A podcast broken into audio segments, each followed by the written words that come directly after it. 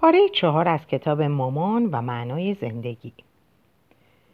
دکتر لی با تأمل و بیان که چیزی بگوید چند بار گچ را به هوا انداخت و گرفت و نگاهش را دزدید. بالاخره برگشت و پیشنهاد پاولو را هم بر تخته نوشت. گرچه این پیشنهادها چندان هم نامعقول به نظر نمی آمدند می‌دانستم و می‌دانستم بقیه هم می‌دانند دکتر لی در حین نگاه به گچ معلق میان هوا و زمین با خودش می‌گفت خواهش می‌کنم یک نفر هر کس که می‌خواهد باشد. این خانم مسن را از اینجا ببرد بیرون. دیرتر موقع ناهار پاولا را به شکل اهانتآمیزی واعظ بیجیر و مواجب خواند. اگرچه دکتر لی انکولوژیست برجسته بود و حمایتش و ارجای بیماران به دستور او برای طرحمان ضروری به نظر می رسید خطر مخالفت با او را به جان خریدم و با تاکید بر اهمیت حیاتی پاولا در شکلگیری و کارکرد گروه ها وفادارانه از او دفاع کردم. نتوانستم نظرش را عوض کنم ولی از اینکه پاولا را تنها نگذاشته بودم احساس غرور می کردم. آن روز از پاولا با من تماس گرفت. عصبانی بود. همه پزشکان متخصص کارگاه آدم ماشینی هستند. آدم ماشینی هایی بیاتفه ما مریض هایی که 24 ساعته با سرطان دست و پنجه نرم می کنیم برای اونها چی هستیم؟ برایت می‌گویم. ما چیزی غیر از روش های مقابله ناکارآمد نیستیم. کلی با او صحبت کردم و تمام سعیم را برای آرام, آرام کردنش به کار گرفتم. کوشیدم به نرمی از او بخواهم همه پزشکان را با یک چشم نبیند و صبور باشد. با تاکید بر وفاداری به اصولی که بر اساس آنها کار گروه را آغاز کرده بودیم نتیجه گیری کردم. پاولا یادت باشد که هیچ کدام اینها اهمیتی ندارد چون من طرح پژوهشی خودم را دارم. قرار نیست دید ماشینی آنها کنترلم کند. به من اعتماد کن. ولی پاولا آرام نشد. و نه آنطور که بعدم معلوم شد به من اعتماد کرد. کارگاه ذهنش را مسموم کرده بود. هفته ها فکرش را مشغول کرد و بالاخره مستقیما مرا متهم ساخت که خودم را به کاغذبازی فروختم. گزارش مختصری برای انستیتو ملی سرطان فرستاد که خالی از بغض و اداوت نبود. بالاخره یک روز پاولو به مطبم آمد و اعلام کرد تصمیم گرفته گروه را ترک کند. چرا؟ خب فقط خستم کرده. پاولا موضوع مهمتر از این حرف است. دلیل واقعیش چیه؟ گفتم که خستم کرده. هرچه بیشتر پرسیدم همان بهانه را آورد. گرچه هر دو خوب می‌دانستیم دلیل اصلی این بود که من معیوسش کرده بودم. همه مهارتم را به کار گرفتم. بعد از آن همه سال تبابت چندین راه برای کنار آمدن با مردم بلد بودم. ولی فایده نکرد. همه تلاش هایم از جمله شوخی های محتاطانه و اشاره به دوستی طولانی مدتمان همه و همه با نگاهی خیره و سرد استقبال شد. رابطه ای باقی نمانده بود و مجبور بودم به مصیبت گفتگوی ریاکارانه تم بدهم. گفت خیلی کار می‌کنم برایم زیاد است. پاولا چند ماه است که من هم دارم همین را می‌گویم. ملاقات ها و تماس های تلفنیت را بین ده دوازده بیمار گروهت تقسیم کن. فقط در گروه شرکت کن. گروه به تو نیاز دارد. من هم به تو احتیاج دارم. مطمئنا 90 دقیقه در هفته چیز زیادی نیست. نه نمی‌توانم کارها را خورد خورد انجام بدهم. به یک استراحت حسابی احتیاج دارم. به علاوه دیگر گروه جای من نیست. زیادی سطحی شده. لازم, لازم است عمیقتر بشوم و با نمادها رویاها و کهن نمونه ها کار کنم. تا اینجای کار خیلی آرام بود. موافقم پاولو. این چیزی است که من هم می‌خواهم. بختش است که یک تکانی به گروه بدهیم. نه من زیادی خستم. شیرم کشیده شده. هر بیمار جدید باعث می شود بحران خودم تسلیب خودم برایم زنده بشود. نه تصمیمم را گرفتم. هفته بعد آخرین جلسه هم است. و همینطور هم شد. پاولا دیگر به گروه باز نگشت. خواهش کردم هر وقت خواست حرف بزند به من تلفن کند. جواب داد این امکان برای من هم هست که به او تلفن کنم. اگرچه نیت بدی نداشت ولی این زخم زبان بدجوری آزارم داد. هرگز تماسی با من نگرفت. من چند بار تماس گرفتم و دوبار به نهار دعوتش کردم. نهار اول که آنقدر پر سر گذشت که باعث شد تا نهار بعدی چندین ماه فاصله بیفتد. با نحسی شروع شد. رستورانی که انتخاب کرده بودیم شلوغ بود و مجبور شدیم به آن طرف خیابان به تروتر برویم که ساختمان عظیم و تو در تو و بسیار زشتی بود که در گذشته کاربردهای گوناگونی داشت. از نمایندگی الزموبیل گرفته تا فروشگاه مواد غذایی طبیعی و سالن رقص. ولی فعلا به رستورانی تبدیل شده بود که مشخصش منوی بود با ساندویچ های رقص، والس، تویست، چارلستون. نه یه جای کار میلنگید. وقتی صدای خودم رو شنیدم که ساندویژ هولا سفارش می‌داد می‌دونستم که یک جای کار ایراد داره و یه جای کار ایراد داشت. وقتی پاولو کیفش رو باز کرد یک سنگ به اندازه یک گرب فروت کوچک از آن درآمد و روی میز گذاشت. گفت سنگ خشم من. از این لحظه به بعد حافظم به طرز غریبی مخدوش است. خوشبختانه بعد از نهار یادداشتهایی برداشتم و گفتگویم با پاولو بیش از آن برایم مهم بود که فقط به حافظهش بسپارم. در حالی که به سنگ پوشیده از گل سنگ که بر میز جا خوش کرده بود خیره مانده بودم با بحت تکرار کردم. سنگ خشم؟ ارف اونقدر با این موضوع کلنجار رفتم که خشم همه, خشم همه وجودم رو گرفته بود. حالا یاد گرفتم خشم رو کنار بگذارم. همش رو توی این سنگ کردم. می‌خواستم وقتی میبینمت اینجا باشه. پاولا چرا از دستم عصبانی هستی؟ دیگه عصبانی نیستم. مهلتم خیلی کمتر از اونه که به عصبانیت بگذره. ولی رنجیدم. درست وقتی بیش از هر زمانی به کمک احتیاج داشتم ترک شدم. گفتم من هرگز تو رو ترک نکردم پاولا. ولی او به حرفم توجهی نکرد و ادامه داد. بعد از کارگاه من داغون شده بودم. وقتی دکتر لی رو دیدم که گشت رو به هوا پرت می‌کنه و منو نادیده می‌گیره دل و پسی های انسانی همه مریض ها رو نادیده می‌گیره احساس کردم زمین زیر پام دهم باز کرده. بیماران انسانن.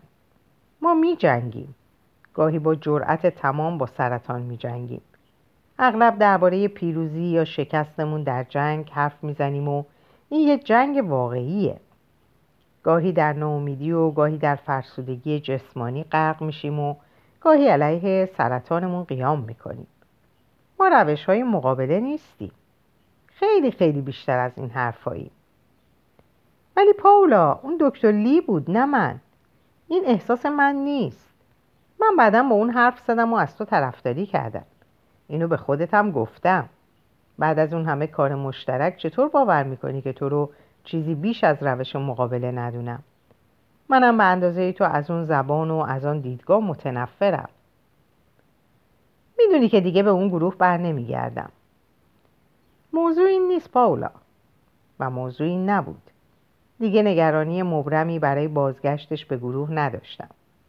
با اینکه وزنه مهمی در گروه بود به این نتیجه رسیده بودم که زیادی قدرتمند و زیادی الهام بخش بوده. رفتنش امکان پیشرفت بعضی بیماران رو فراهم کرده بود و یاد گرفته بودند الهام بخش خودشون باشند مهمترین چیز برام اینه که به من اعتماد کنی و به من اهمیت بدی. ارف بعد از کارگاه 24 ساعت تمام گریه کردم. به تلفن زدم. اون روز جوابمو ندادی. بعد هم که تلفن کردی اصلا دلداریم ندادی برای دعا به کلیسا رفتم و سه ساعت با پدر السون صحبت کردم. اون به حرفام گوش داد. فکر می‌کنم نجات هم داد. کشیش لعنتی. سعی کردم اون روز رو در سه ماه پیش به خاطر بیارم. به شکل مبهمی یادم اومد که تلفنی با اون صحبت کرده بودم ولی یادم نیومد کمک خواسته باشه. مطمئن بودم تلفن کرده بود که ایرادهای بیشتری از کارگاه بگیره. چیزایی که قبلا بارها راجع بهشون بحث کرده بودیم. بارها و بارها. چرا نمی‌تونست درک کنه؟ چند بار باید به اون می‌گفتم که این موضوع لعنتی از اساس بیمعنیه که من دکتر لی نیستم. من نبودم که گچ و بالا انداختم که بعدا از اون دفاع کردم که من گروه رو به همون روش سابق ادامه می‌دادم. که هیچ چیز تغییر نمی‌کرد جز اینکه از اعضای گروه خواسته می‌شد چند پرسشنامه رو هر سه ماه یک بار پر کنن بله پاولو اون روز به من تلفن کرده بود ولی نه اون موقع و نه هیچ وقت دیگه کمکی از من نخواسته بود. پاولا اگر گفته بودی برای خودت کمک می‌خوای فکر می‌کنی قبول نمی‌کردم؟ من 24 ساعت تموم گریه کردم.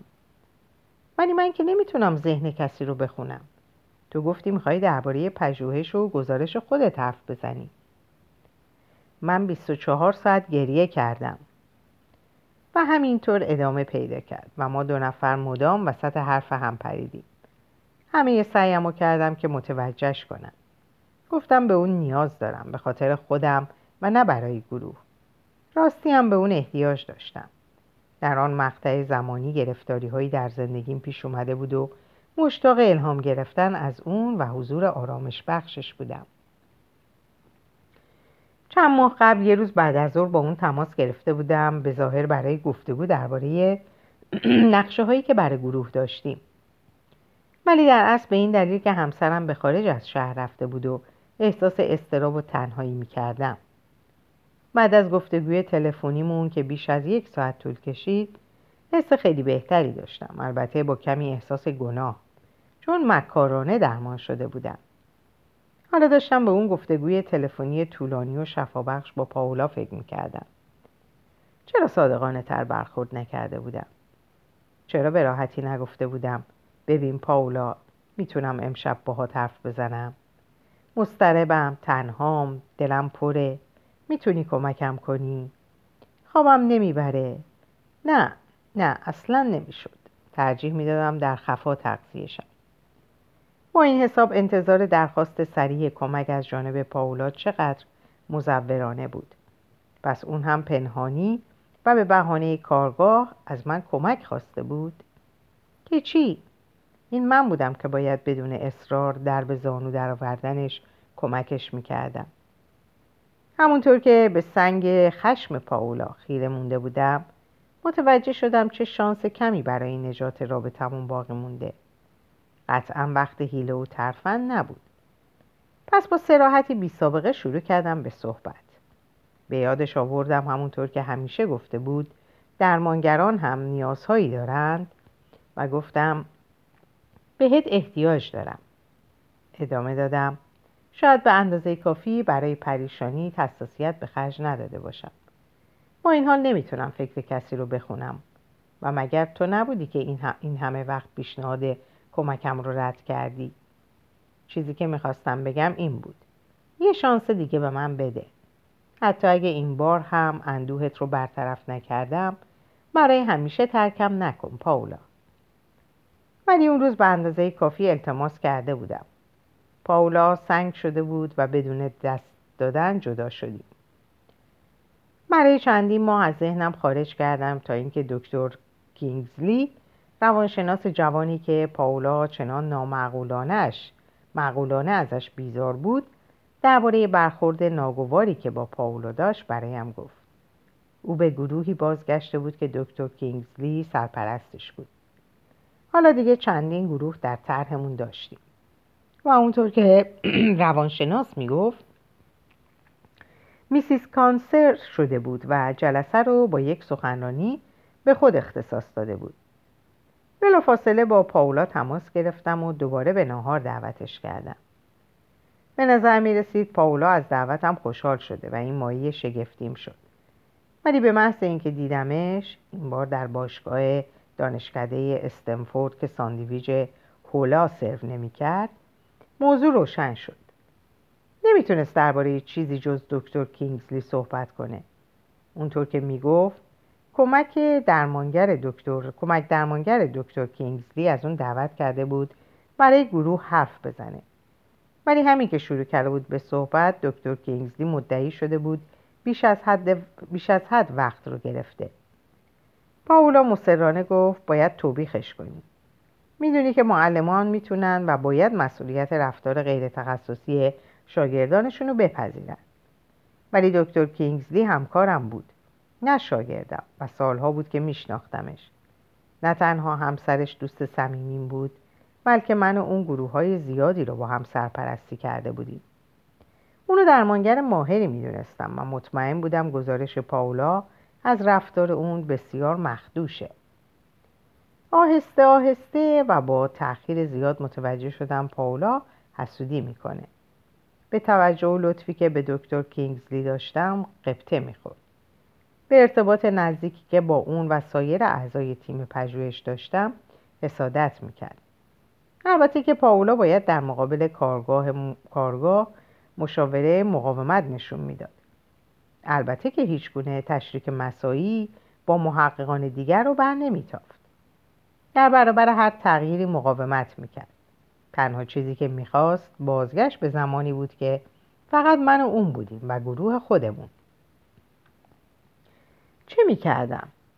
اصرارش به این که بین اون و دکتر کینگزلی یکی رو انتخاب کنم منو در مخمسه ناخوشایندی قرار داده بود. من هر دوی شما را دوست دارم پاولا. چطور می‌تونم صداقت و اختیارات برابر و دوستیم رو با دکتر کینگزلی حفظ کنم بیون که یک بار دیگه به احساسات تو بیاعتنایی کرده باشم. با اینکه هر راهی رو برای نزدیکتر شدن به اون امتحان کردم فاصله میونمون بیشتر و بیشتر شد. کلمات مناسب رو پیدا نمی کردم. انگار هیچ کدوم خالی از خطر نبود. دیگه حق نداشتم سوالات خصوصی بکنم و اونم علاقه به زندگی من نشون نمی‌داد. تمام طول ناهار از بدرفتاری هایی گفت که پزشکانش با اون کرده بودن. اونا اون اعتلا... اونها اعتنایی به سوالات هم نمی کنن. داروهاشون به جای فایده ضرر داره. ضمنا درباره روانشناسی که با بعضی از بیماران سرطانی گروهمون صحبت می‌کردم به من هشدار داد. اون داره یافته های منو میدزده تا در کتاب خودش ازشون استفاده کنه. بهتر مراقب خودت باشی ارف. معلوم بود پاولو بدجوری ناراحته و من از سوی زنش دلواپس و غمگین شدم. فکر می‌کنم پریشونی در چهرم آشکار شده بود. چون تا خواستم برم خواهش کرد چند دقیقه دیگه بمونم. قصه ای برات دارم. ارف. تکیه بده و بذار برات از گرگو و ملخ بگم. می‌دونست عاشق قصه به خصوص قصه های اون. پس با اشتیاق گوش سپردم. یکی بود یکی نبود. گرگی بود که حس می‌کرد فشار زندگی از پا درش آورده. تنها چیزی که می‌دید طوله های گرسنه یه عالم شکارچی و یه عالم تله بود. تا اینکه یه روز پا به فرار گذاشت تا تنها زندگی کنه. ناگهان آهنگ دلنشینی به گوشش خورد. آهنگی که یادآور سعادت و آسودگی بود. صدا رو دنبال کرد تا به فضای بازی در میونه جنگل رسید. و ملخ درشتی دید که بر کنده توخالی لمیده و آفتاب گرفته و آواز می‌خونه. گرگ به ملخ گفت آواز تو هم به من یاد بده. جوابی نگرفت. دوباره خواهش کرد آوازش رو به اون هم یاد بده. ولی ملخ ساکت موند. بالاخره وقتی گرگ به قورت دادن, تهدید... به دادن تهدیدش کرد ملخ رضایت داد و آهنگ دلنشینش رو چندین بار خون تا گرگ یاد بگیره. گرگ همینطور که آهنگ جدیدش رو زمزمه می‌کرد خواست نزد خانوادش برگرده که ناگهان دسته قاز وحشی به پرواز در اومدند و حواسش رو پرت کردند. وقتی دوباره به خود اومد و دهان باز کرد تا آوازش رو از سر بگیره متوجه شد فراموشش کرده. پس به اون فضای آفتابی میون جنگل بازگشت. ولی حالا دیگه ملخ پوست انداخته بود. پوسته خالیش رو بر همون کنده تو خالی رها کرده بود تا آفتاب بخوره و خودش بر شاخه درختی نشسته بود. گرگ برای اینکه آواز رو برای همیشه با خود داشته باشه وقت رو تلف نکرد. با این خیال که ملخ هنوز در پوستشه پوسته خالی رو یه لغمه چپ کرد و بلعید.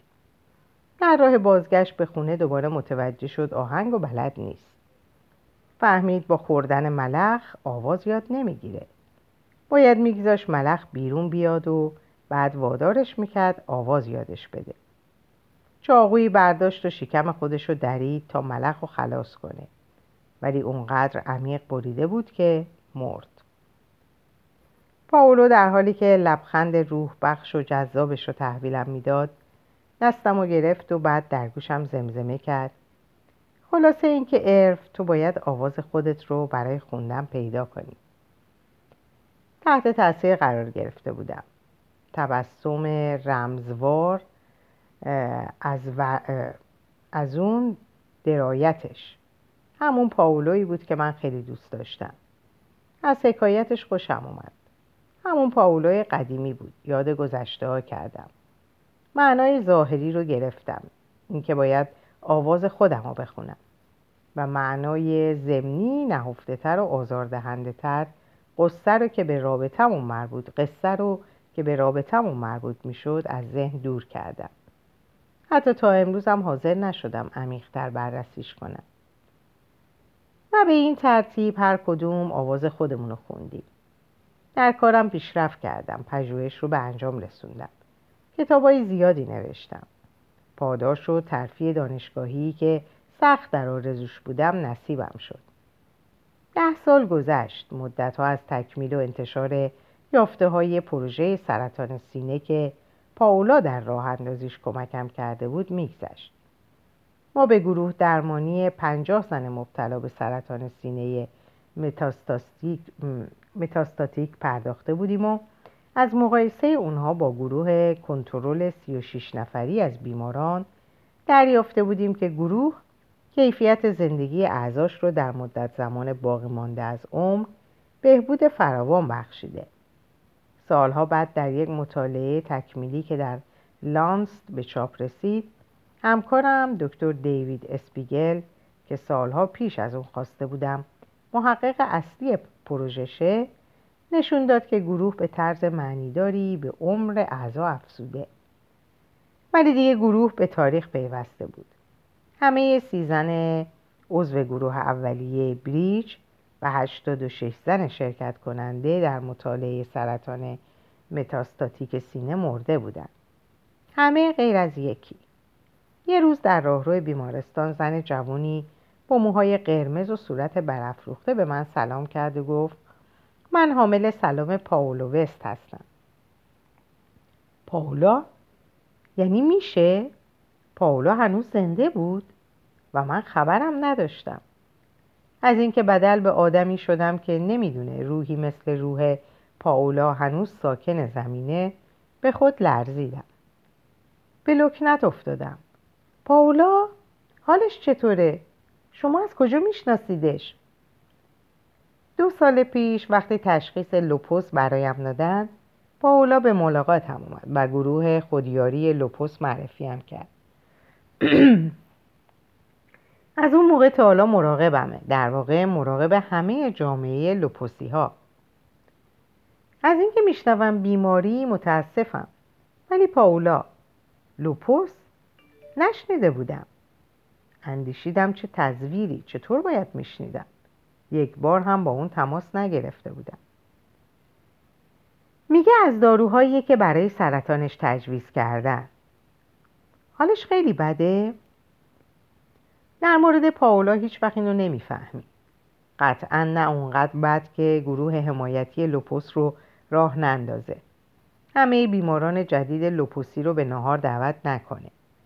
وقتی حالمون اونقدر بده که نمی‌تونیم از خونه بیرون بیایم به عیادتمون نیاد و رشته سخنرانی های ترتیب نده تا ما در جریان تحقیقات جدید درباره لوپوس قرار بگیریم.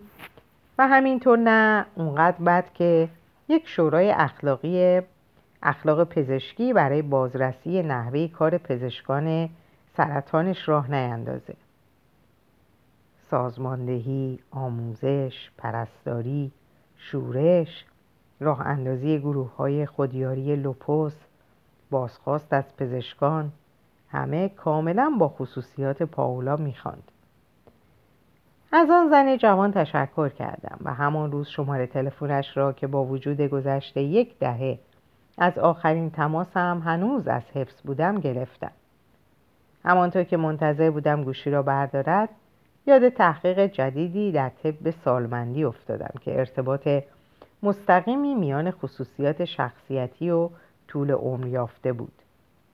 بیماران کچخورق که مزنون گوش به زنگ و سمش هستند عمر طولانی تری دارند. یک پاولای زنده دعوایی و آتشی بهتر از یک پاولای سربراه ولی مرده است. از تماسم خوشحال شد و به صرف نهار در خانه خودش دعوتم کرد. گفت لوپوس بیش از آن به نور خورشید حساسش کرده که جرأت کند روزها برای رستوران رفتن از خانه بیرون بیاید. با خوشحالی پذیرفتم. روز مقرر پاولا را در باغچه جلوی خانهاش یافتم. در حالی که از فرق سر تا نوک پا خود را در پارچه کتانی پیچیده بود و کلاه آفتابی لبهدار بسیار بزرگی بر سر داشت مشغول وجین علفهای هرز یک استقدوس اسپانیایی زیبا بلند و اطراگین بود. بازویم را گرفت و به داخل خانه راهنماییم کرد و گفت این بیماری احتمالا منو می‌کشد. ولی بهش اجازه نمیدم از باغچه خودم بیرونم کنه. به طرف مبل مخمل ارغوانی تیرهی هدایتم کرد. خودش هم کنارم نشست و بلا فاصله جدی شد. از آخرین باری که دیدمت قرنی میگذرد ارف ولی اغلب بهت فکر می‌کنم. در دعاهایم خیلی یادت می‌کنم. خوشم میآید بهم فکر کنی پاولا. ولی راجع به دعاهایت میدانی که آنجا جای من نیست. با لبخند گفت بله بله متوجهم که در این یک عرصه هنوز مانده که ذهنت را باز کنی و تعصب را کنار بگذاری. این یادم میاندازد که کارم با تو هنوز تمام نشده. آخرین باری که با هم راجع به خدا حرف زدیم یادت میآید؟ سالها گذشته. ولی یادم است به هم گفتی احساسی که من در مورد مفهوم قداست دارم تفاوتی با دلدرد شبانه ندارد. بیبر و برگرد این حرف حتی به نظر خودم هم زننده است. ولی نمی‌خواستم توهین کنم. منظورم این بود که یک احساس. فقط یک احساس است. یک حالت ذهنی هرگز نمی‌تواند حقیقت خارجی را اثبات کند. یک روز یک آرزو یک حراس یک ترس آمیخته با احترام از عظمت چیزی به این معنی نیست که پاولا با لبخند میان حرفم دوید. بله بله موعظه های ماتریالیستی متعصبانت را می‌شناسم. بارها آن را شنیدم و همیشه از شور و خلوص و اعتقادی که صرفشان می‌کنی یکه خوردم. یادم میاد در آخرین گفتگومون گفتی هرگز یک دیندار مؤمن میان دوستان صمیمیت یا کسانی که به فکر و ذهنشان احترام می‌گذاری نداشتی. با سر تایید کردم. خب پس باید یه چیزی بهت بگم. یه دوست مؤمنت رو فراموش کردی. منو. چقدر دلم می‌خواد به مذهب نزدیکت کنم. چقدر عجیبه که حالا با من تماس گرفتی چون در این دو هفته اخیر خیلی بهت فکر می‌کردم. تازه از یک اعتکاف کلیسایی در سیراس برگشتم و خیلی دلم می‌خواست می‌تونستم تو رو, هم با خودم ببرم. تکیه بده بذار برات تعریف کنم. یه روز صبح ازمون خواستم به کسی بیاندیشیم که مرده. عزیزی که در واقع هنوز ازش جدا نشدیم. تصمیم گرفتم به برادرم فکر کنم که خیلی دوستش داشتم ولی در 17 سالگیش و وقتی من هنوز بچه بودم فوت کرد. ازمون خواستن در یک نامه خداحافظی همه چیزهای مهمی رو که هرگز به زبون نیاوردیم برای اون شخص بنویسیم. بعد در جنگل به دنبال چیزی گشتیم که برامون مظهری از اون فرد باشه. در نهایت هم باید اون شیر رو همراه نامه به خاک میسپردیم. من تخت سنگ خارایی رو انتخاب کردم و اونو در سایه سروی خاک کردم. سایه سروی خاک کردم. برادرم مثل صخره بود محکم و استوار. اگه زنده بود از من حمایت می‌کرد. هیچ وقت به هم بیعتنا نمیمون وقتی اینو می‌گفت به چشمانم نگاه می‌کرد. خواستم اعتراض کنم ولی انگشتش رو بر لبام گذاشت و ادامه داد. اون شب نیمه شب ناقوسای کلیسا برای تک تک مردگانی که به اونها فکر کرده بودیم نواختن. 24 نفر در اعتکاف بودیم و ناقوسا 24 بار نواختن. همونطور که در اتاقم نشسته بودم و اولین ناقوس رو میشنیدم مرگ برادرم رو تجربه کردم. راستی راستی تجربهش کردم و همونطور که به همه تجربیاتی که با هم داشتیم و همه اون چه نداشتیم فکر می‌کردم موج غیرقابل وصفی از غم سر تا پامو گرفت. بعد اتفاق عجیبی افتاد. همونطور که ناقوسا می نواختند هر زنگ یکی از اعضای گروه بریچ رو که مرده بود به یادم آورد. وقتی ناقوسا خاموش شدن 21 نفر رو به یاد آورده بودم و در تمام مدت گریه کردم. چنان شدید گریه می کردم که یکی از راهبه ها صدامو شنید و به اتاقم اومد. بازوانش رو به روم گشود و بغلم کرد.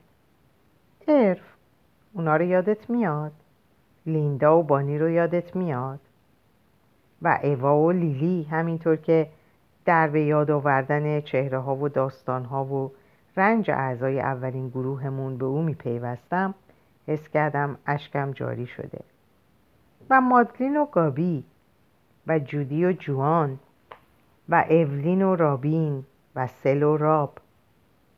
در حالی که همدیگر را در آغوش گرفته بودیم و به آرامی تکان میخوردیم دو نوازی و سرود ازایمان رو ادامه سرود ازایمان را ادامه دادیم تا زمانی که نام 21 عضو خانواده کوچکمون رو به خاک سپردیم. در حالی که از من فاصله می گرفت نگام کرد و گفت این لحظه مقدسی ارب. حضور ارواحشون رو حس نمی کنی؟ اونها رو به وضوح به خاطر میارم و حضورشون رو حس می کنم پاولا این به اندازه کافی برام مقدسه. ارف من تو رو خوب می‌شناسم. حرفام یادت باشه. روزی می‌رسه که خودت می‌فهمی چقدر مذهبی هستی. ولی انصاف نیست تا وقتی گرسنه ای بخوام نظرتو عوض کنم. الان نهار رو میارم. یه لحظه صبر کن پاولا. چند دقیقه پیش که می‌گفتی برادرت هیچ وقت به تو بیاعتنایی نمی‌کرد در اون جمله اشاره‌ای به منم بود. در حالی که با چشمان درخشانش به من مینگریست گفت یه بار وقتی بد جوری بهت احتیاج داشتم منو به حال خودم رها کردی. ولی این مربوط به اون موقع بود. حالا دیگه گذشته. حالا دوباره برگشتی. مطمئن بودم منظورش از اون موقع رو متوجه شدم. همون موقعی که دکتر لی اون گچ رو در هوا بالا انداخته بود. پرواز اون گچ چقدر زمان برده بود؟ یه ثانیه دو ثانیه. ولی اون لحظات کوتاه در حافظه اون منجمد شده بود. به یک یخشکن احتیاج داشتم تا بتراشمش. اونقدر احمق نبودم که چنین تلاشی بکنم. به جاش به موضوع برادرش برگشتم. این که گفتی برادرت مثل صخره صخره بود منو به یاد سنگ دیگه ای انداخت. سنگ خشمی که یک بار با خودت آوردی و روی میز گذاشتی. می‌دونی تا امروز هیچ اشاره به برادرت نکرده بودی؟ ولی مرگ اون کمکم کرد چیزی رو درباره خودمون دو نفر بفهمم. شاید ما همیشه سه نفر بودیم. تو و من و برادرت. نمی‌دونم چه بسا به خاطر مرگ اونه که انتخاب کردی خودت سخته خودت باشی. نکنه به همین خاطر هیچ وقت نذاشتی من سخرت باشم. نکنه مرگش تو رو متقاعد کرده که مردان دیگه هم شکننده و غیرقابل اعتمادن. سکوت کردم و منتظر موندم. چه پاسخی ممکن بود بده؟ در همه سالهایی که پاولا رو میشناختم این نخستین بار بود که تفصیلی درباره خودش ارائه می‌کردم.